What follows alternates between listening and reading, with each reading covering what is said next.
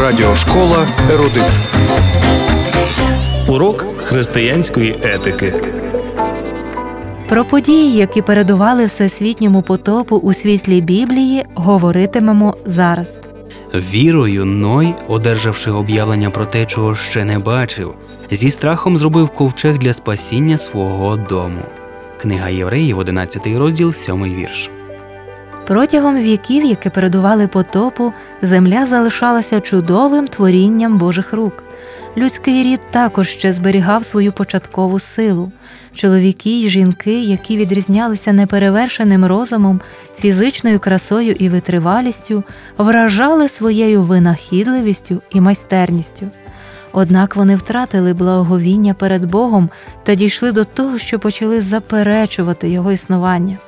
Коли Бог дивився на своє творіння, він бачив світ, сповнений беззаконня і зла, говориться в книзі буття, шостому розділі.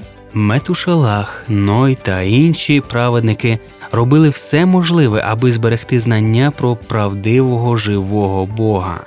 За 120 років до потопу Господь наказав Ноєві побудувати ковчег, здатний витримати всесвітній потоп.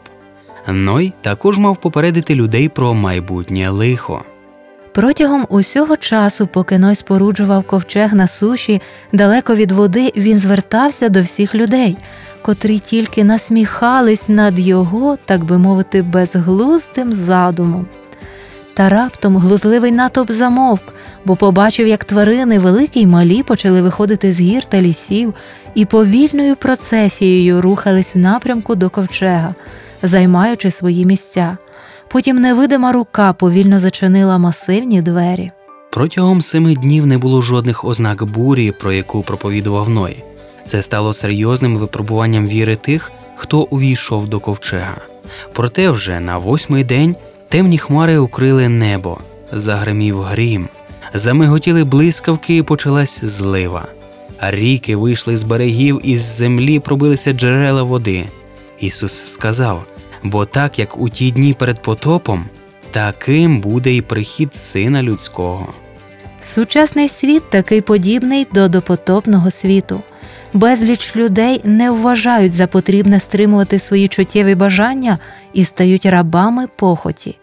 Але коли світові лідери говоритимуть про тривалу епоху миру та процвітання, а люди зануряться в метушню і задоволення, відкидаючи й висміюючи Божих вісників, саме тоді на них прийде загибель, і Господь з'явиться на хмарах небесних. Усі, хто розкається перед Богом і через віру в Ісуса Христа залишить свої гріхи, отримають прощення. Тож урок на сьогодні. Як і пророкував Ісус, сьогодні стан світу все більше нагадує стан людського суспільства за днів Ноя безпосередньо перед потопом. У студії для вас працювали Анжела Поліщук. Та Юрій Прозапас. До наступної зустрічі в ефірі. Радіошкола Ерудит. Щоб гарно розуміти Слово Боже і віднайти відповіді на усі що, як і чому, радимо продовжити самонавчання. Дистанційна біблійна школа пропонує вивчення уроків для підлітків та дітей, курсів Небесна перлинка, формула життя та 10 запитань до Бога. Звертайтесь 0800 30 20 20 безкоштовно з усіх телефонів в Україні.